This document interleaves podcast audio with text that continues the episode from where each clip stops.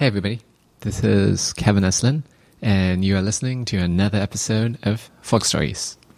Folk Stories is a podcast where I talk to interesting people and we dive into where they came from, what they do, and stories they have to share. An announcement before starting today's episode I'm going to be in China for the next two weeks on some personal travel.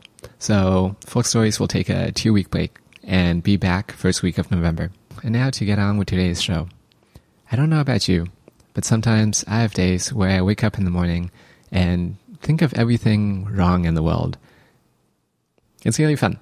I suggest you try it sometime. Sometimes this can be overwhelming, especially when I think of all the issues in today's world. Everything from climate change to nuclear weapon proliferation to extreme social inequality.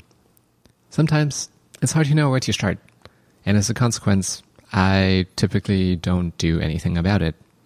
That's why I'm glad that there are people like Sarah Smith, my guest today, who looks at this and actually does something about them. Sarah Smith is the executive director at Sawhorse Revolution, which is a nonprofit that teaches carpentry skills to high school students and organizes them to build structures for the greater good. Examples of past and current projects include a 40 foot long bridge, tiny houses for the homeless, and an 18 foot octagonal platform wrapped around an old Douglas fir 30 feet above the ground, otherwise known as a very big treehouse. Sarah graduated with an English degree in 2008 right into the financial crisis. Because of the extreme difficulty in finding a job, Sarah used that time to learn hands on skills such as sewing, cooking, and carpentry. It was her work in carpentry at a summer camp in Arlington with high school students that led to the genesis of Sawhorse Revolution. At Sawhorse, she and the organization empower students to fix problems that they see in the world through carpentry. While this might not be the solution to homelessness, it is a step in the right direction and a call to action for the rest of us. In today's episode, we talk about taking the time to discover what you're good at and what you want to do. We talk about Sawhorse Revolution and the programs it provides. And we talk about doing social good with whatever means you have at your disposal. I really enjoyed this conversation with Sarah, and I really hope you do too. And so now, without any further ado, I give you Sarah Smith. Sarah, welcome to the show. Thank you so much, Kevin. I figure there's a lot of places we could start but the first thing I want to ask you is how did somebody who studied English in university end up building tiny houses?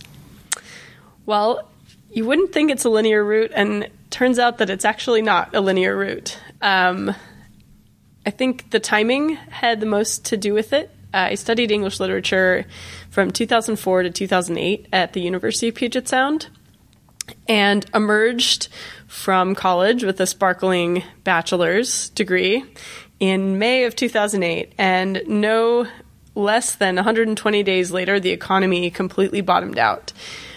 So, moving from uh, that experience really showed me, or just just opened my eyes to the sort of lack of job skills that I actually left college with. Like, despite being told my whole life, like, doing well in school will definitely guarantee you a job. This is how you have a secure life.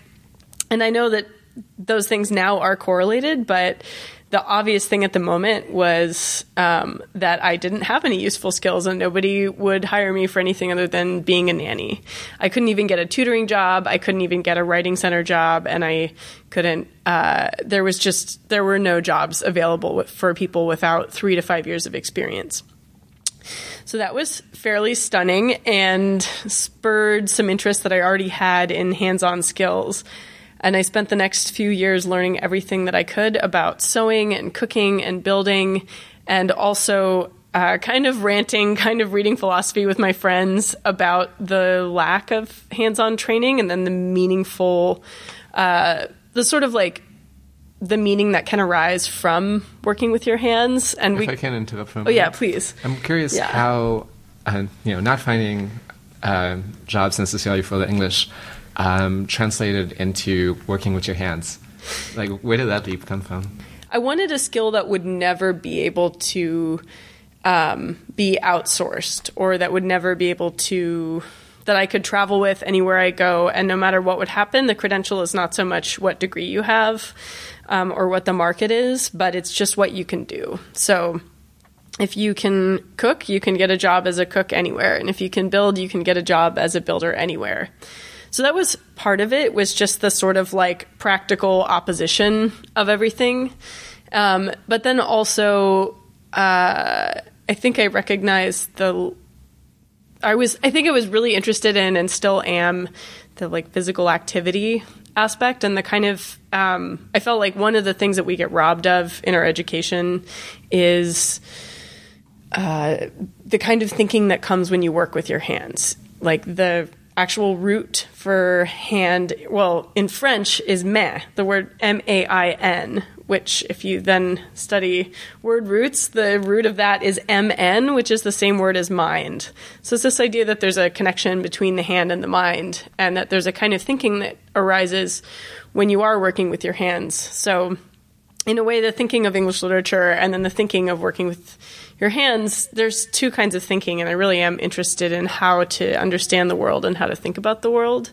And that can happen through poetry, and that can happen through these like extremely beautiful, um, really dense, challenging to understand like 18th and 19th century poems. And then it can also happen through, um, you know, hammering a board and realizing that you're not hammering properly because you're afraid, or because uh, you're using your brain, you're using your like prefrontal cortex instead of just letting the body's intelligence like work for you. So those are both ways of interrogating being a human being, and I definitely felt that I was missing one of those. Like one of those was undeveloped, and one of those was very developed. So um, it wasn't it wasn't just about jobs, as you're probably yeah catching on to. that makes sense, and I think it is something I've also noticed is like nowadays we focus a lot on STEM and all these higher level, I would say like service skills and stuff that mostly involves sitting in front of a computer all day. Mm-hmm. Um, I can tell you that's what I do. yeah. um, and there's something about working with your hands, like being physical, that's just very satisfying and very visceral. Like at the end of the day, you can see like this is something that I've built.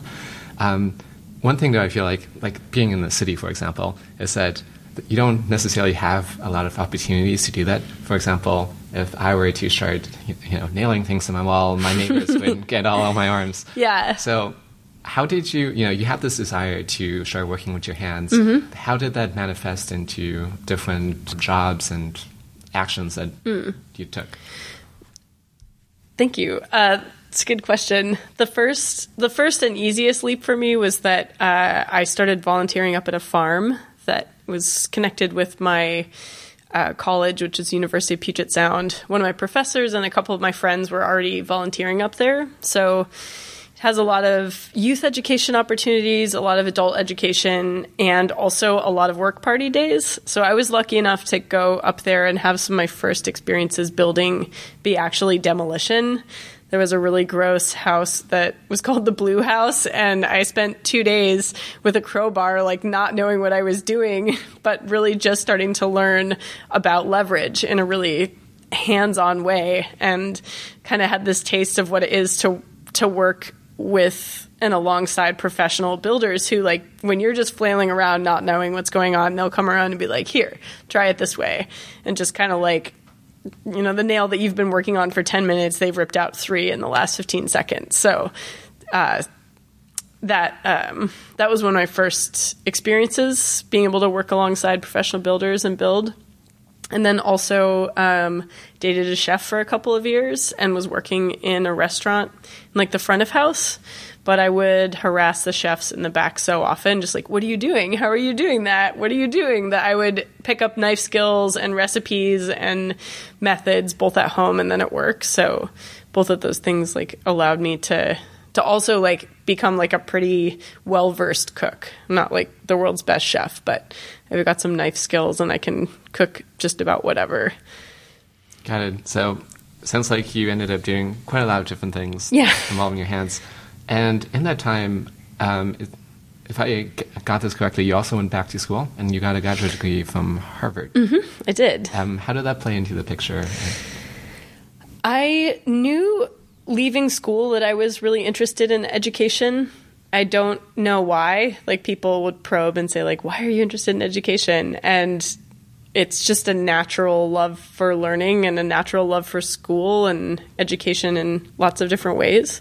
Um, so I knew I wanted to go into education, and the school choice was more literally like it, well, it was two things. It was first that I wanted a degree that would be sparkling forever. So if I was going to go to grad school and spend money and go into further debt, I was really hopeful that it would be a school that would um, always look good on a resume and allow me still the freedom to move anywhere and kind of always have something.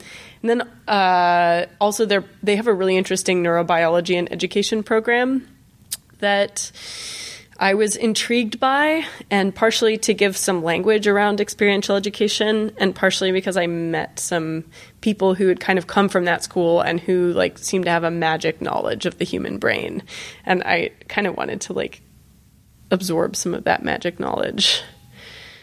So you went to Harvard, you absorbed all sorts of magic, Yeah.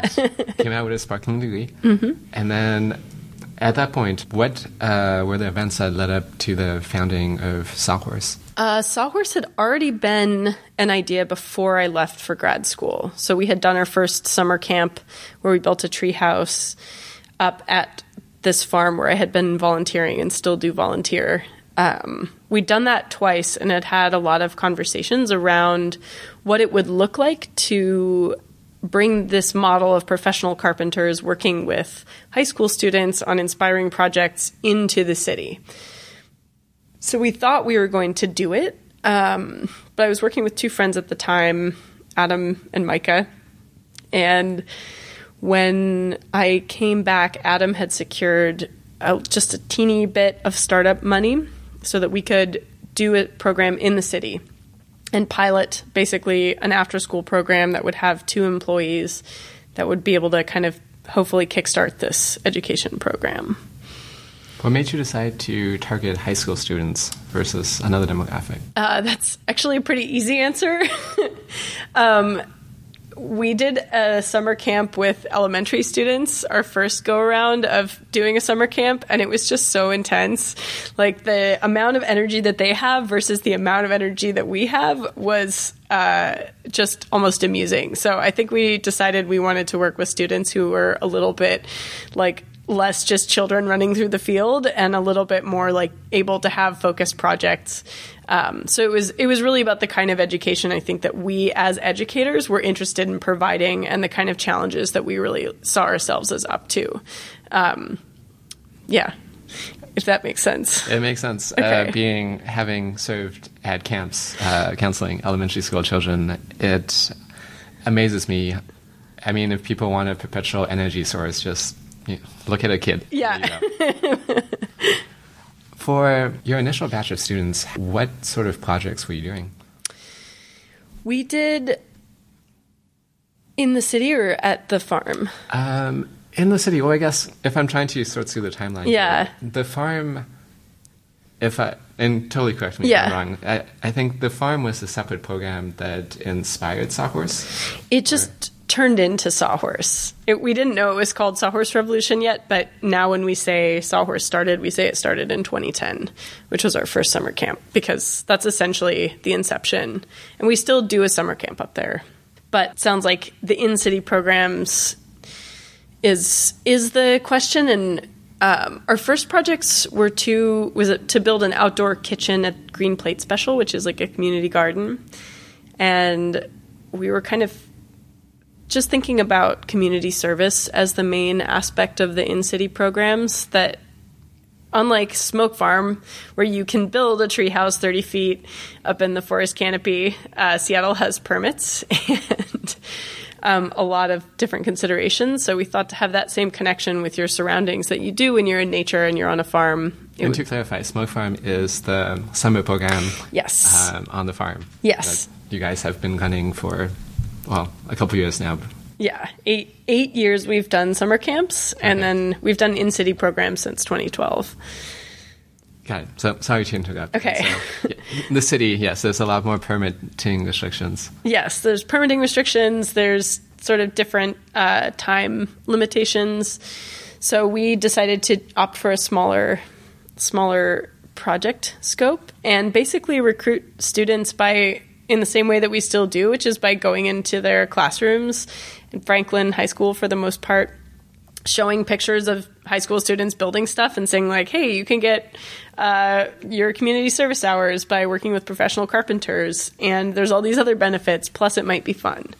So, yeah, I think if I were in high school and getting that offer, I don't see why like not everybody would be jumping on that. Yeah. um, how has reception been at high schools? It's been it's been really great. Um, it's there is nothing really like Sawhorse available for most students, and especially not consistently available. There'll be a pop up here or a pop up there. Um, but we show up at Franklin a couple times a year recruiting teenagers, and they know to expect us, and they get really excited about it. And they tell their friends, and then their friends come, and there's always this like little core of students who develops for each program who just like Sawhorse is their thing. Um, so yeah, it's really gratifying when that when that kind of gels at the high schools, and it pretty much always does. Seems to be how it works. When you came out of uh, your graduate school, or I guess like even before that, like Yeah. did you was this something that you thought you would be doing, like working at a nonprofit, um, maybe not specifically carpentry? Um, like, what was your original intention? Like, all the way back when you first graduated with the English degree, like, what did you think you would be doing? And Oh, I think that was a problem that I didn't know what I actually wanted to do. For a while, I wanted to be a book editor. For a while, I wanted to be a museum curator. For a while, I wanted to be an archaeologist. So I've had personally a few different ideas about my career, but didn't. I don't think. And I mean, another reason uh, that I'm interested in Sawhorse is and its educational possibilities going forward is that I don't actually think personally whether that's just me or the schooling that I had, I don't think I was really prepared to know how to think about myself and what how to make a choice about a career. Like what I'm good at, what kind of career would be right for me and my talents, how to like make judgments in that zone. Um always been kind of this like follow your passion thing, but I'm a really easily distracted person and I'm passionate about something different every single year and I get really into it. So I had a lot of similarly then I had a lot of career ideas and it didn't occur to me that I would be working at a nonprofit. Um, I thought maybe I would get a writing job, but I I just like didn't have an image um, in my head of what I wanted to do in a certain way. It's also and it's something I've heard a lot um, from my friends, and I've been going through that as well. um, and I think it's just this idea that, well, you know, you go through formal schooling for all your life, and then at the end of it, they drop you out into the world, and you're supposed to know what you're doing, when you don't really have that prior experience to draw from. Um, so I, I feel like, in some sense, it makes complete sense if you're like completely honest with yourself that you wouldn't know what you wanted to do because um, a lot of that depends on trial and exploration, which is not necessarily what people have had a chance to do. Yeah, exactly. And especially because it's hard to just jump in high up in the book editing world, I think, unless you're very uh, talented or very lucky. And it's hard to jump into the museum curating world. So it's it's extra challenging by, and I, I don't know. I mean, there's this idea about internships right now. I think that co- I know colleges are getting really excited about, um, but I'm I'm also just not sure that that's that that's what's necessary. Like I and again, like I don't actually know what's needed or what would be helpful for all people, but I know what eventually was helpful for me was just learning learning who I am in a professional environment and what my you know, what my skills and aptitudes are that I didn't know about in school. So, And now, having gone through that process of uh, cooking and building Yeah. and going back to school and doing the sawhorse, well, what have you found out about yourself as far as skills and aptitudes and where your where your strengths and passions lie? I think I was really surprised at some point to find out that I actually function pretty well as a leader. And it's it's a word that I still feel strange using because it implies such a hierarchy and such a um, you know, almost like a corporate mindset that I think Sawhorse just like really is like, yeah, like nothing against Amazon or anything, but uh, just like we, you know, love being covered in sawdust and like working shoulder to shoulder, like that kind of image. But um, to s- realize that I am super interested in working with groups of people and getting groups organized and um, allowing that group like each person within that group to kind of find themselves as a part of the group. Um, and that that for me is what leadership is and can be is supporting the people that you're working with um, and really then the like the sort of like dark side of that coin is like i don't love having a boss. And i couldn't know that in school because to me a teacher wasn't the same thing as a boss.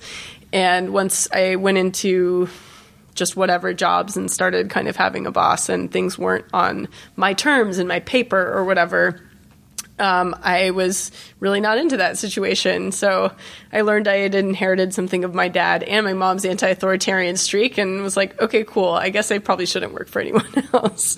So that's that's sort of the the flip side of that aptitude.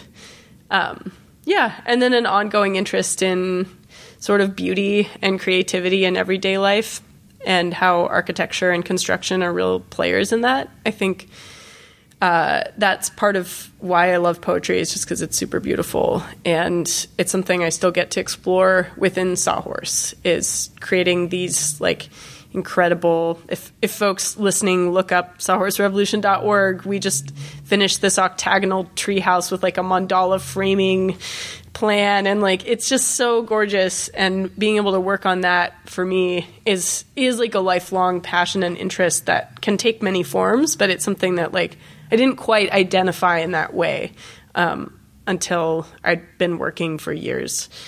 It's like able to figure it out. It's always better to figure these things out, uh, no matter how long it takes. Um, I've had friends who, the eighth year in their residency program at Stanford Medical School, they realize they don't want to be a doctor, um, but they still go through with it Yeah. sometimes. Also, Treehouse. Yeah. That's amazing. Um, can you talk a little bit more about that? Uh, what is this treehouse? Why was it? Where is it? How did you guys end up building it? Yeah. Um, well, the treehouse is it's actually what we did this summer for our camp, and it was our first project ever with Sawhorse. So it's at Smoke Farm, and we ended up building it originally. The, like the joke is that. Uh, we wanted to do a carpentry summer camp and we didn't want it to look like child labor. So we should do something completely useless. So why not a treehouse? It would be really inspiring and fun for the builders and fun for everybody. That's kind of the joke. Um, and the reality is that we wanted to do something just like crazy and unique. Like if you've got if you've got the time and you've got the chance, like you know, why build a bench when you can build a bench thirty feet in the air? like that kind of like stupid ambition that makes it fun. Um, but yeah, it had gotten pretty rotten, and we didn't know very much about design back in the day. So uh, with one of our like main designer friends, or two of our main designer friends, just went back up and like did a lot of like sitting around in the tree and like making observations about like what was working and what was not working um, in terms of the relationship of like this wood structure to the tree itself and the view and how to think about that. Um, so we really kind of had a long day of design. And the treehouse is for um, artist retreats. It's for uh, people to stay in up at Smoke Farm. But the function isn't quite as. There's a whole tradition in architecture. I don't know if you've heard the term folly. Maybe It sounds familiar. there there are these just kind of like it it's this idea of a structure that's just like kind of out of the way and a little bit more complicated than it needs to be but they're like oftentimes super beautiful and offer just a view or like a place to sit that's just different and unique in itself. So it's more like an art it's more like an art installation that you happen to be able to sleep in. Uh, Those are my favorite sorts of art installations. yeah. When you're building a treehouse, are there any special considerations um, you need to take into account for, like how much weight the branches support? And Yes. there's a lot. Uh, luckily, with this treehouse, in the first go around, we had like a nuclear engineer kind of do a lot of math for us to figure it out. And I think I can't remember the exact number of pounds, but you would have to have like 80 people up there before it would actually even start to feel anything. Um, it's more important to think about how the like the key parts are how the treehouse is actually intersecting with the tree and how that um, may or may not damage the tree going forward and how the tree is going to grow out within the places it's been pierced.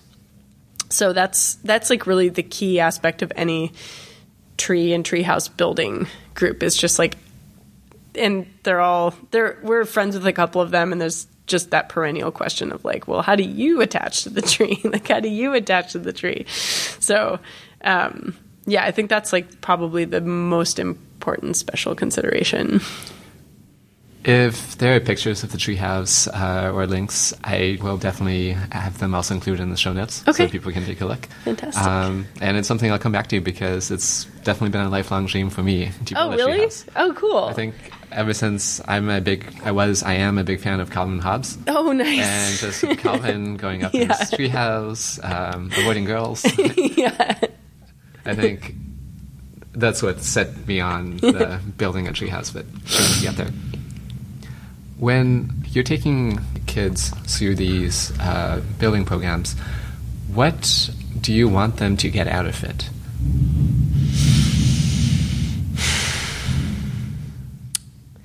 It's a very good question. And um,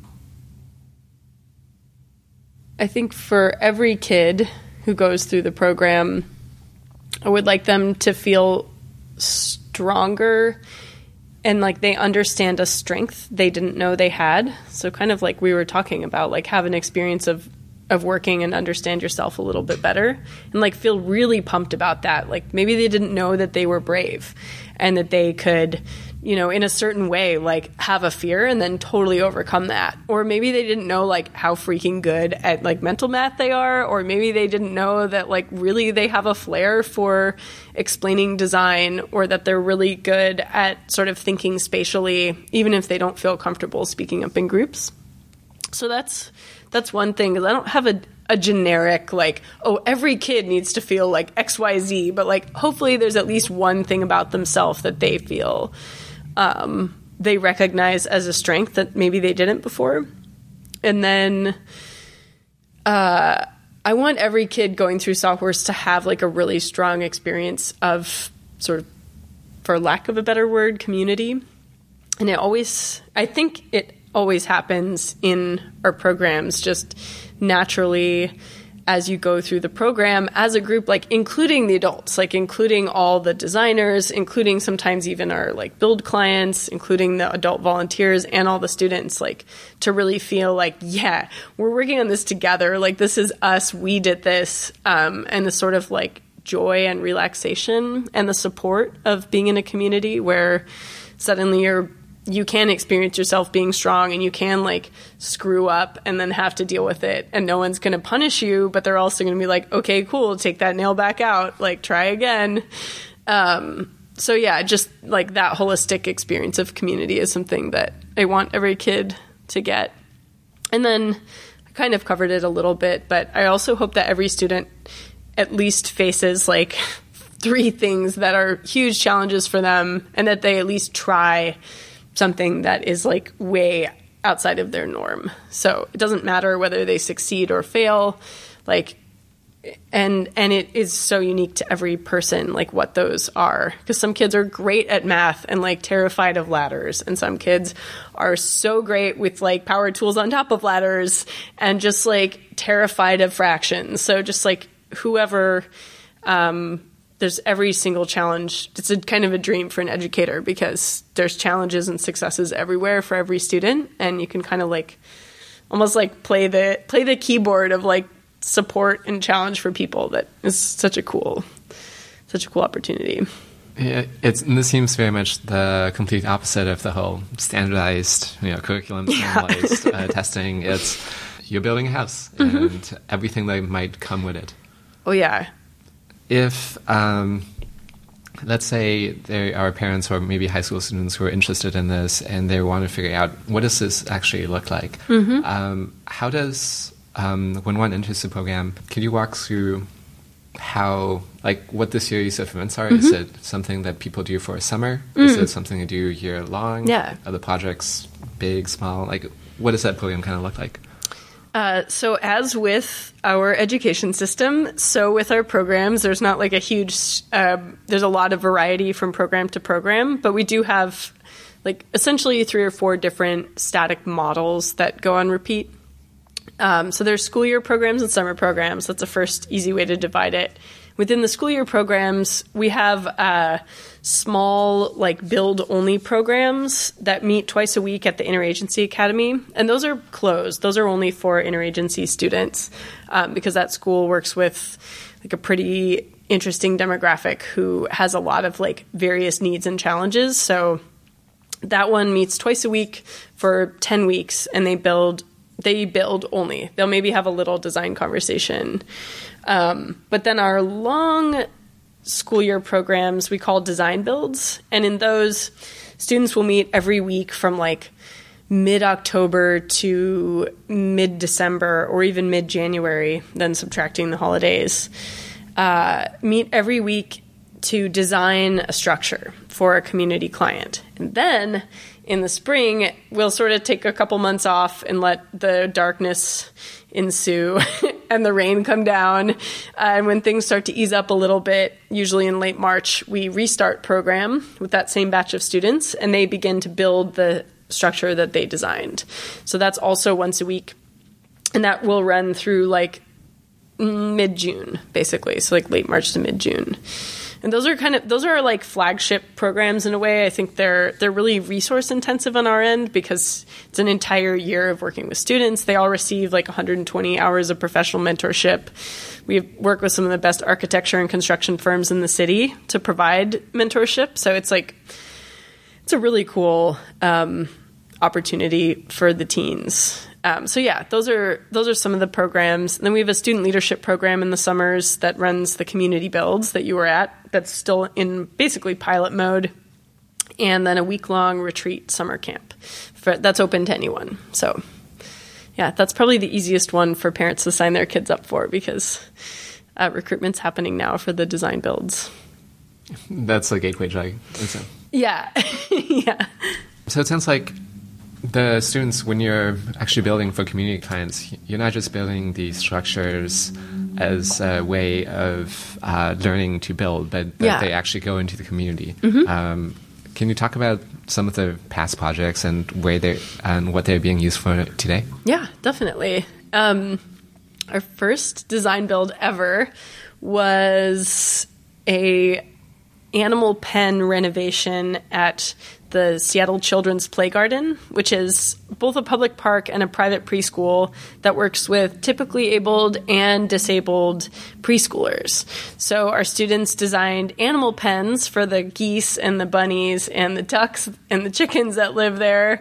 Um, and they did a lot of like their client interview was taking into account both the needs of animals and the needs of preschoolers who are like somewhere on the spectrum between typically able and disabled. So um, it was a really like that showed us that it was possible to do design builds because we've we've essentially just like pioneered all of our program models. Um, so that was our pilot experience of that, and a really cool example of it. And then another, then most of our design builds have been tiny houses for people experiencing homelessness. And it's an incredible way of sort of changing the relationship to a really, um, really challenging social ill. And and it's like a confident endorsement like yes you can do something. And then there's also almost this inherent like humble acknowledgement like but it's not very much. Um, but it still means a lot to like the one person uh, that that does get the house or the family. So the students experience um, community service in a really different way that's not just about like i'm the savior i'm giving you this you know or here i am at this random soup kitchen my mom made me come to but they really understand the client and they are in service to the client's needs and the thing about design is that you don't just walk a mile in someone's shoes, you also take your shoes off at the door and like design where to put them and all that kind of thing. So, um, those have been a couple examples. And then we're doing a really cool one with our all women's program this year where groups can actually apply to us. And we're working with the city of Seattle on an RFP that is open now through October 14th, which I think so it'll be closed by the time this comes out. Um, but Next year. Next year. Yeah, hopefully next year. So support Sawhorse and then maybe this will work again next year. But we our groups will apply to us and then if they win, we'll design and build them a structure. And then moreover, um, it'll be designed and built if they want on some pieces of unused city property. And if all goes well, they will actually get the property transferred to their organization's name for free forever. So it's this crazy like capacity building project that we're like lucky enough to be a part of. Um, so yeah, those are those are three that I'm really just very excited about. and those sound like three very exciting projects. I know from doing some research on this that sometimes you've gotten criticism from people who talk about, well, you know, these are big social issues. You're building infrastructure. Mm-hmm. Like, why should we let high school students do that? Like, shouldn't that be a job left to professionals? And I'm wondering what your comments about that are. Yeah. Um, I mean, it's a big social issue for sure. So never want to take away that spectrum on it. And I think there is, with the tiny houses in general, if someone actually wanted to critique the quality of our tiny houses, I would welcome them to try because, um, in general, especially the student design build ones, um, are just as our goal is to make them as well built as any house and better than some craftsmen around the city um, because we wouldn't want to build or give somebody a house that we wouldn't be okay with staying in ourselves. That's kind of the design ethic and the build ethic. Yeah, there'll be a 16th off here and there, maybe an eighth, but like in the grand scheme of things, like a beautiful materials palette, a considerate design, adequate storage, dry, like well built and dried in structures, like really do make a difference for people who have been living in tents or on cou- couches or out of cars. Um, so in general, the quality of our houses, I would say, is very good. Um, but I would not want them to become in any way a band aid for this massive uh, sort of tide that's going on. And if if anything, they are. Uh, and I will have to think about whether I want this to stay in the podcast or not. But if anything, they're a gesture that um, it's not quite a protest, but it is a little bit like, look, if high schoolers can do it, you know, maybe you should do more. Um, it's like we know that it's not enough, but we're doing something and we're doing what we can. So it, it's really not meant to be in any way a band aid, but more um, an encounter for the people doing it with the vastness of the issue, and then also um, hopefully a provocation for more people to do more work on it. Just to say, like, it's like an affirmation of, like, yes, you can do something if you just get started. Like, let's not be afraid to try new things and let's not be afraid to, like, put people in housing now. Um, so that's, that's part of our sort of approach. And it is gestural and it is, I really hope it doesn't let other people off the hook. Um, and yeah, some of, some of our houses have been better built than others, but I think some are just as as well built as anything you know you could hope to find. So, I think sometimes when uh, we think about problems like climate change or homelessness, mm-hmm. it can be so overwhelming. Yeah, that it's hard to do anything at all. Yeah, um, and sometimes you know, as quaint as it sounds, like journey of a thousand miles, it's the little steps along the way, and I think um, t- to your point of like if you can take high school students and build houses and do something, then that's a challenge to the rest of society of what is everyone else doing or not doing in these situations.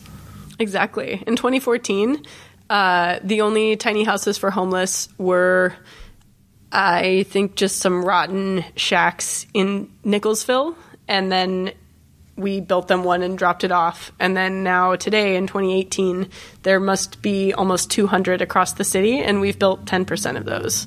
So it's it is just like when there is, I'm sure everybody's familiar with this feeling, but when there's a big project or a big annoying task, even not on the climate change scale, but like in your own life that you don't want to do, one of the hardest steps is getting started. Like one of the hardest things to do is just like, okay, I know I need to XYZ boring thing, but just getting started is like I have an entire bucket list of projects that attest to getting started is very hard. Yeah, and I am preaching this, but I also experience that like yeah. every day.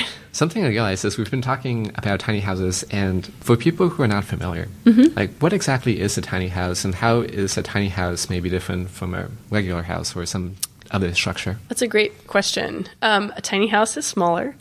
And in the context of the ones that we build, they're all 120 square foot projected roof area or a little less. And the idea there is to just slide right under the Seattle building code. And the city knows about these structures and they know that they are being used as residences, which isn't strictly to code, um, but the city has been super generous and essentially allowed them to go forward, provided they stay in this 120 square foot um, range. And then in all of the houses that we build um, go to the Nickelsville and Low Income Housing Institute tiny house villages. So sometimes Nickelsville is part of it, sometimes they're not, but the villages themselves um, are tiny house villages organized by at least one of those two groups. And so the houses are basically bedrooms. Um, they don't have plumbing because that's a big permitting thing and also really challenges the permanence idea but they do usually retroactively get electrical, and that's all paid for and done through the Low Income Housing Institute because of the permitting again. So yeah, a bedroom, a light, electrical outlet for some heat. They use like oil heaters in there, um, and ours are all like as well insulated as we can possibly get away with. Um, and then kitchen and bathroom are communal in the villages for uh, the houses when you build them up, do they actually come with addresses? Like, can people get mail? Does it count as a permanent residency? Um, it does that the villages get mail, and the villages can count as a residency. So yeah, it's one of the main arguments for tiny house villages is that they allow people to stay employed um, who have that kind of requirement. Some of the work I've recently come across is a big part of the challenge is not having a permanent address. Yeah, and something that a lot of things like opening a, a bank account or getting mm-hmm. a job, something that you just need. And so even ju- if it's just providing an address, that's already a big step up. Um, something similar to tiny houses I've also heard about are like prefab houses. Mm-hmm. And I'm wondering, like, what is the difference between a tiny house and a prefab house? What's the context for a prefab house? Uh, so the prefab houses I think I've seen are the ones that they give you the parts and then or like they make very standard parts, then you put them together. I'm thinking like Sears catalog homes back in the mm-hmm. day, and nowadays it's yeah, like you have standard rooms that you slot in and you attach. Yeah, um, they are making pretty cool versions of those now for even for uh, homeless application, homeless application, but out of this material called a SIPS panel, which I think is structural insulated panel system. Um, but it's essentially like two sheets of plywood that are custom milled to size and then with like a big chunk of styrofoam insulation in between. And they're incredibly uh, warm because styrofoam is just it, there's a consistent envelope around the house if that word envelope makes sense um, but like wood and studs and two by fours are really pretty like poor insulators like if you think of picking up a piece of 2x4, which I don't know if everyone can, but if it's been sitting outside in the cold, it's going to be really cold versus if you pick up a piece of styrofoam, it's going to be kind of meh, whatever. Um, it doesn't really take in the outside influence. So when you build a wall with studs, you create like essentially every 16 inches this like cold spot on your walls. Versus if you have the SIPS panel, it's very warm um, all the way around. There's not much of a place for the heat to leave or the cold to get in. So those are those are pretty cool, but they're not really our ethic. Like we're really not about having standardized, easy to put together things. It's all about having challenges and inconsistencies and confronting them as a way to learn more about yourself and to connect with each other. So, I mean, Sawhorse won't do the prefab thing, but I totally get the application, and I'm not, and I'm in in support of it if it's going to give more people warm housing, and especially if it's beautiful and a little more dignified. Yeah, something that um, I think you mentioned on the Sawhorse website. Something I think I've also heard you talk about is this ch- concept of pride and dignity, Mm-hmm. and finding that in your work and the things that you do. Could you elaborate a little bit more on that? Yeah. Um,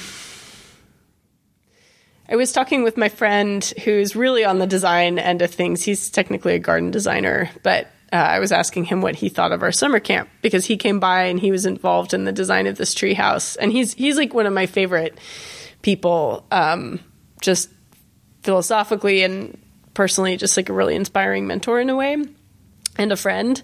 And he just kind of like thought for a second and said, like, this is kind of like it's like a construction site. It's like you know how uh, builders like to just kind of stand back and just like chat about what they're doing and like look at it.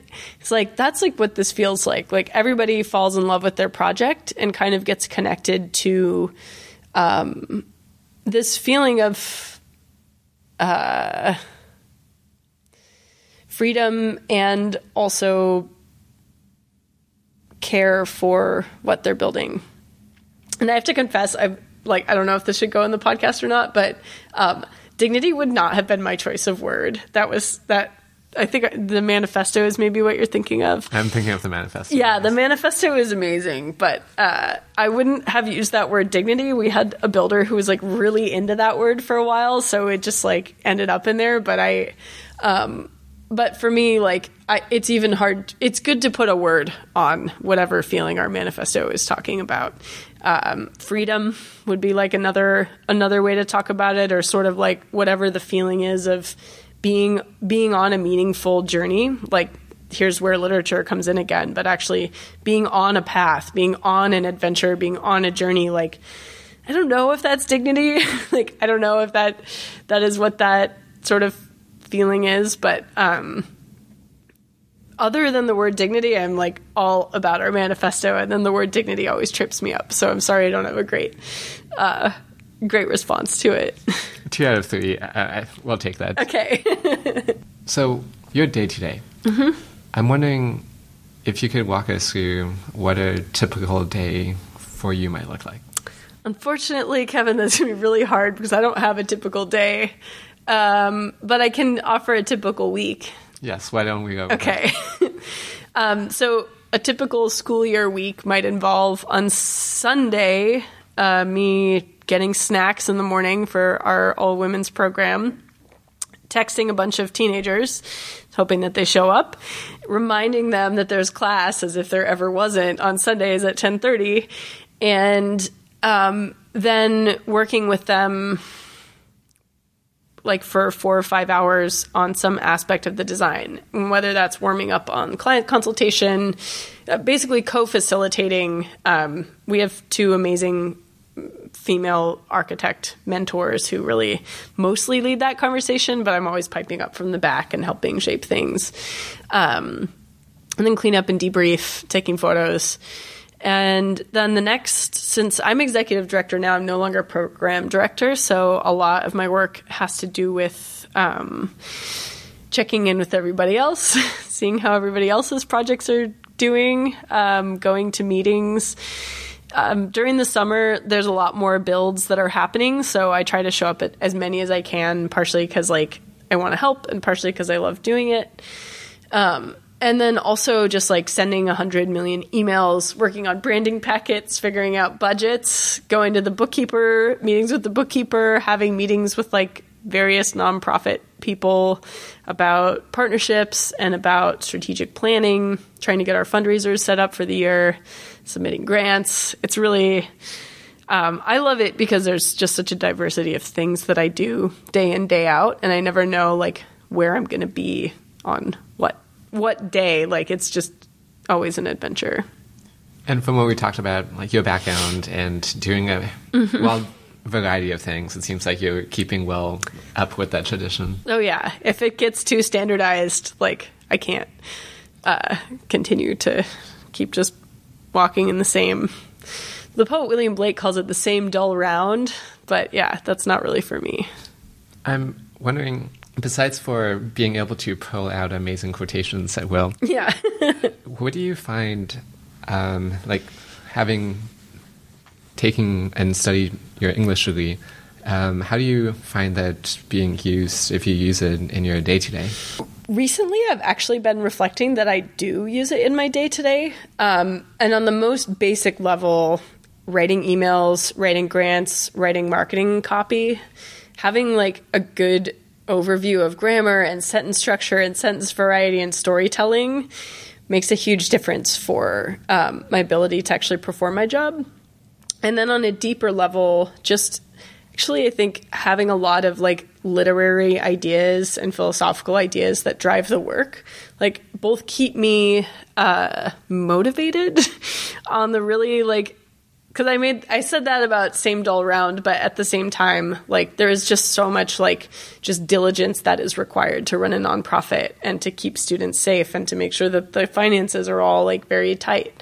Um, you just have to be quite diligent. So times like that, actually having you know these deeper ideas that and values and questions that I get to explore through my work that really, uh, I mean, they were inside of me, but they're inside of a lot of people and school just helped them to get more developed and more like they have a lot more tools to kind of like and more ability channels to like run into my daily life and run back out. So they are really sources of of strength when when things get pretty when they just like demand a lot. When you look at challenges you face, mm-hmm.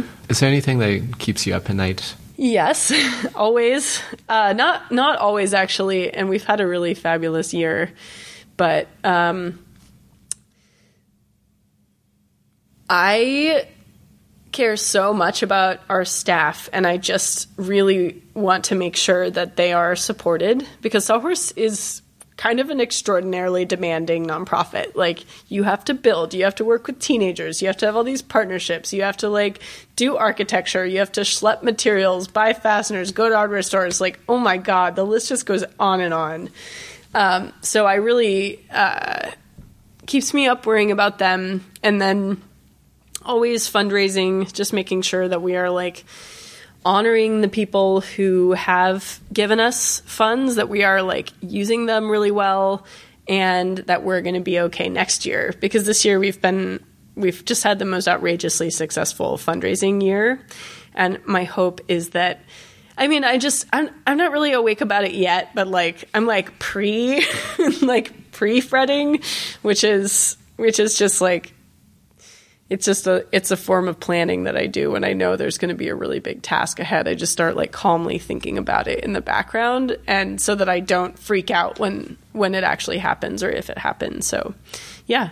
Um, funding is like nonprofits are by definition precarious until you have like a million dollar endowment or whatever. Like you're you know, we we can run right now for 4 months if nobody donates another dollar.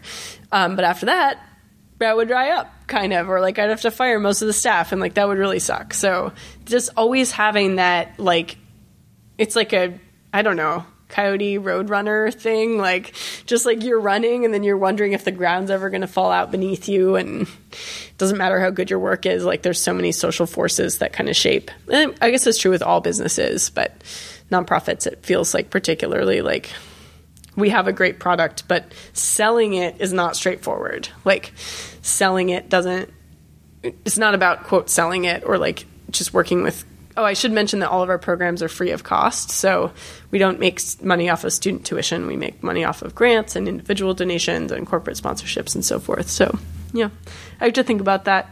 It's not very glamorous but it's an important part of our mission. It's Yeah. making sure that it's funded and staffed I'm always curious about how that works with nonprofits, as I've mostly come for the from the you know the soulless Yeah. corporate side of things, and for nonprofits, I, or like when you look into funding, like where are your biggest sources of fundings from? Like where do you um, when you apply for grants? Is it from grants? Is it from Kickstarter or Indiegogo campaigns? Like what have you found to be successful sources of raising funding We have uh, the by far the most success with uh, foundation grants. I think like 40% of our budget comes from foundation grants, maybe 50%.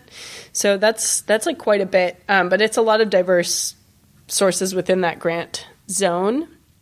And then I think the next highest is city and government contributions. Um, and then the next is there's kind of then a, a sort of tie between individual donations, benefit events, which Indiegogo counts technically as a benefit event. So we had like a super successful Indiegogo in 2015 um, that put us on the map in a lot of different ways. Like we're on the front page of the Seattle Times, which was fun, and uh, in the Guardian and the Huffington Post, and kind of it was like our our little like sort of sniff at at larger larger press. Um, but yeah, most most of our funds come from government grants, and so we're or not government, sorry, foundations foundation grants. So we're trying to bolster up the benefit event and then the individual donations and corporate sponsorships aspect of Sawhorse, just because there's a lot of people and company with monies in Seattle. So yeah, and I think Seattle recently they did the Tech Alliance, where mm-hmm. prominent companies came together in a council to um, look into the problems of homelessness mm-hmm. and um, having a city that is going uh, rapidly. And yeah. so I think there's definitely a lot of people that would uh, find what you're doing to be very valuable. Yeah, I think if I have another career, which I'm sure I'll have like a couple, or I'll just stick with Sawhorse forever. But um, I have like learned a lot about how interesting philanthropy is as one of the only sort of like socially and privately um, endorsed ways of redistributing resources in the United States of America. Like, how else, you know, how else do you sort of like, if you have a lot of money, like let it go back into the community? Like, well, it's not going to be taxes. Yeah, it's not going to be taxes. Like, those are going to bombs or something. Um, but so just like, yeah, taxes do a little bit. Like, we get government funds and those come from taxes. But, um, yeah, I mean, I think just like philanthropy makes a huge difference and you can like transform people's lives through giving money. And it's not a savior thing. It's just like a, it's a sensible sort of redistribution that can happen at a really um, granular and precise level depending on the nonprofit. So just to encourage people to give, like I, I do, I have like a good practice of donating money because it's just like, even with the not that much that I make, it's helpful to, to pass it on and to support other groups and to really like you know, yeah. If people are, are listening to this right now and feel like, wow, you guys are doing a great thing, and I want to be able to support the Sawhorse, what's the easiest way for people to do so? We have a donate button on our website, and there you can make a monthly contribution or a one time gift. In another case, we'll send you a super nice thank you note. And monthly members also get some sweet swag and a book. So you kind of get like all the perks for like committing to being a long term supporter. Okay, and we'll have links to that in the show notes as well. Cool, thank you. If you look at the next, uh, let's say, two to five years, where do you want to take the Sawhorse? Um, and you know, let's say like best case scenario, mm-hmm. and somebody after listening sure. to this drops a couple million dollars Great. on the Sawhorse, and where do you think uh, you would take this?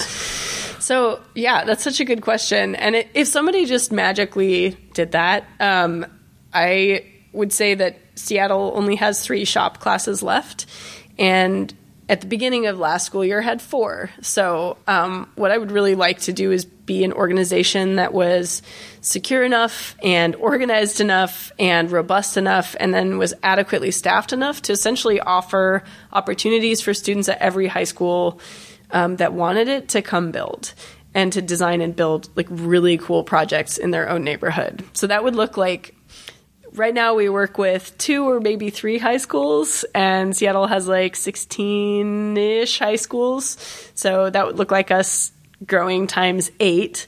But um, assuming all was well and we found the right staff and the right donor who was willing to work with us at the right speed, I think, um, you know, basically becoming becoming like a citywide resource for young people to pick up tools and build. And we actually have sort of like how we would do that written out just in the sketchiest of forms, but you know where to start based on demographic need and sort of like who's been the most left out of capacity building and like not had access to resources most often. But yeah, I think tools tools as a public right, like the ability to change your neighborhood as as an option for all young people would be sort of dreamy pie in the sky uh, fleet of sweet trucks flying around with a bunch of tools in a trailer and then just like showing up in various neighborhoods and building awesome stuff. Like eh, doesn't sound too bad. I think that sounds awesome. And that, that's definitely like hugely empowering i would imagine for people who who could be able to do that like see a problem and actually do something about it.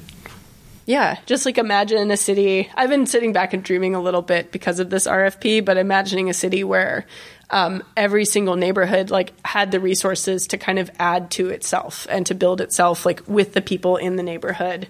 Um, yeah, it's it's a little bit of like a Portlandia dream, maybe just a little bit, but I was still getting assume, assuming that it's all like architecturally relevant and like you know philosophically challenging. I'm I'm kind of down for it. I think we can definitely dream big, and I, I think it's already incredible that everything that you have achieved, and I think uh, I'm looking forward to what you guys do. Thank you. If um, oh, one thing I was curious about when you're recruiting or trying to find people mm-hmm. to come work for the Sawhorse, what? How do you do that? Oh, like staff? Mm-hmm. Um, we have sort of a mix of people who have come up quote through the ranks, but basically our most committed volunteers, we've hired like three of them. Um, and then another one we found through a friend and then finally, and I think going forward, this will be more and more the case, but uh, just putting out a resume on Idealist or putting out a job description on Idealist and Craigslist and then accepting um, applications for the position. So, yeah, that's how we found our current program manager. She actually moved here from Minnesota for the job. And uh, we, we tell people, like, they need to have at least carpentry, architecture, or education experience two is better, three is best. So she had a lot of humanitarian design build experience working all around the world, designing and building like stuff to make communities better. So she was amazing fit and brings a lot to the to the table. And she's fun. Hi Sam. so yeah. So we're getting close now to the end of the podcast. Okay. And I have a set of closing questions. Great. close out with. The first one is What's something that has recently inspired you? Okay, well, my pre canned answer to this question, since you said it ahead of time, sorry to spoil that, um, was actually that, like, when things are really tough, I love the TV show Buffy the Vampire Slayer. And so Buffy inspires me on the daily. Uh, you know, she's always encountering the challenges no matter how hard they get and still trying to be a normal girl living a normal life. So that was my pre-canned answer to that. Um, but maybe if I had thought, I, I was like, oh, I want to say something about this architect who's like doing this thing or this like philosophy that I really loved. Um, but like, just honestly, like right now, it's kind of Buffy. So if you ask me in a month, I might be able to think of something fancier. well, I think since we're trying to go into the winter season in Seattle, uh, Vampires and Darkness feels very apropos. Exactly.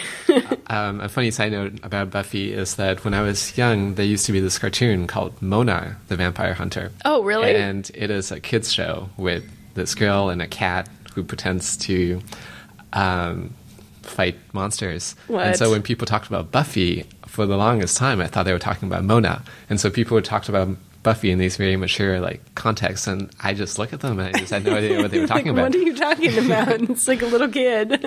yeah, and I think it's it was called Mona. My next question: What is something that people might not know about you or find unusual? That when I was a kid, I did a lot of theater, and in said theater, I kind of um, played a boy for like eight shows in a row. So I think I had some cool like gender bendy experiences just from a young from a young age. Was that something that um, did you audition for the boy role? Did they cast you as a boy role or? It was like community youth theater, so uh, all the auditions are very vague, and you just everybody kind of does the same thing to audition. And yeah, it, there were always like eight boys doing theater and like 42 girls. So it was really common for there to be a gender crossover. Um, but yeah, I did all kinds of interesting like theater warm ups to try to like embody like masculine energy and all this stuff, which I think is just like kind of a funny, yeah, it's a random side note about my uh, education as a child. It's a form of empathy, I think, if you want to, you know, make it a little fancy, uh, thinking about it as a way of of empathizing and embodying another another person. So yeah, I, I really appreciated that part of it. I don't know if this is similar, but um, I do salsa dancing. Oh yeah. And uh, recently, I've been doing a lot more following. Okay.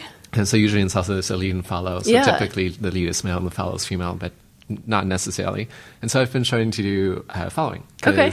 I was curious about it, and also I find that following really helps you with being a Mm. better lead. Mm-hmm. Because then you know where people's feet are, where their hands are, Oh. what's anatomically feasible, and what you probably shouldn't do because um, it's not. Um, next question. What is a belief or principle that you live by? I have two. Uh, the first is also William Blake quote. I wrote my thesis on William Blake in college, but he has a series of aphorisms that are really, um, really cool and just take, you can think about them forever, basically. But it's, uh, the phrase is enough, exclamation point, or too much. So, it, you always when you're doing a project or when you're when you're trying something out in your life at least try it enough or do it too much um, but why not kind of that that overboard like give yourself to your projects give yourself to your life attitude. Um, and then the second one is that there's a a time for everything. Like that there's there's kind of like it's also i guess a relationship to doing projects but also just like where am i in my life? Like where should i be? Not imposing external external ideas of like what should be happening right now but rather just like what is happening and a different relationship to that question of what should be happening. Like when is the time for this idea? When is the time for this idea um, to go forward? So like it's it's a weird relationship to sort of like tempo and takes a little bit of flair i think to to live out because you have to be like patient and then you pounce. And like suddenly it's the time for this like suddenly it's the time for this. And i guess it could get into that cliche of like oh for everything there is a season turn turn turn. Like but uh, i actually find it to be like pretty true that like there really are times when it's better for like xyz thing and there's really times when it's not better for xyz thing. So you just have to like become as sensitive as possible to whatever's happening and it's like the weather like sometimes it's nice to go outside and jump in the lake and sometimes it's like too windy and cold. so like that even in that sort of non-amorphous sense, there's a time for everything, but just just taking that to a couple different levels. There's a time for everything, and um, I think different people handle the times differently. I have a friend that loves to jump into Green Lake in the wintertime. Oh yeah. Yes. I, to me, that's the worst time. Exactly. I was thinking that when as I was saying that, I was like, yeah, my housemate loves jumping into Green Lake. Well, I have one last question before I let you go. Okay. Um, this one's open ended. Is there anything we didn't talk about that you would like to talk about or highlight now? I think it's one more Sawhorse related thing. Um, but essentially, if folks are interested in supporting us and want to come and have fun instead of just like going to our website, we our fundraiser is probably the most fun gala you could imagine. So we get together um, at Washington Hall, and every table sits down, and they have a pile of like machine precision milled pieces of gingerbread in the middle of the table, and you have 90 minutes as a group to complete a structure that will be part of the Sawhorse Gingerbread Village. And there's architects roving around that can help you. There's barbecue, there's wine and beer and cocktails. And at the end, there's like a celebrity judge panel, and people get awarded things like most innovative, least rectangular, tallest, etc. So, could be fun um, if that's if that's something. Um, but also, I I guess I should also probably like promote some books if that's. But I'll have to think about which. If if anyone wants a book recommendation, they can also email me and tell me what they're interested in. Maybe I can come up with a custom book recommendation for you. How's that? That sounds amazing. Okay. Uh, sounds like I might be emailing you very soon. Nice. Perfect. Um, it is getting to the reading uh, time of the season.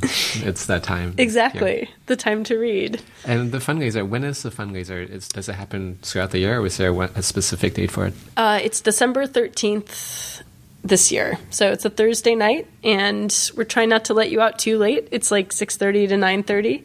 So if people want to come as just individuals or pull a whole table together, um, all that is totally welcome. But it's a complete blast. Like you won't regret coming and you'll have a bunch of fun and it's pretty ridiculous. So um, yeah, I would say worth it as fundraisers go. It sounds like the most fun fundraiser I've ever heard of. So definitely the link to that and everything else we talked about will also be included in the show notes. Okay. Uh, and with that, I've had a lot of fun in this conversation. So thank you so much, Sarah. Likewise. Thank you, Kevin. Hey guys, it's Kevin again with just a few more notes before you go. First of all, if you enjoyed the episode and want to support the show, you can do so by giving us a review on iTunes or wherever it is that you get your podcast. If you have feedback or nominations for people you would like to hear or just want to say hi, you can do so by emailing feedback at folkstories.org. This email is also included in the show notes. I hope today's episode inspires you to look at problems in your community and consider what you can do to help out. Anyways, that's all on my end. Please enjoy the rest of the month and talk to you again in November.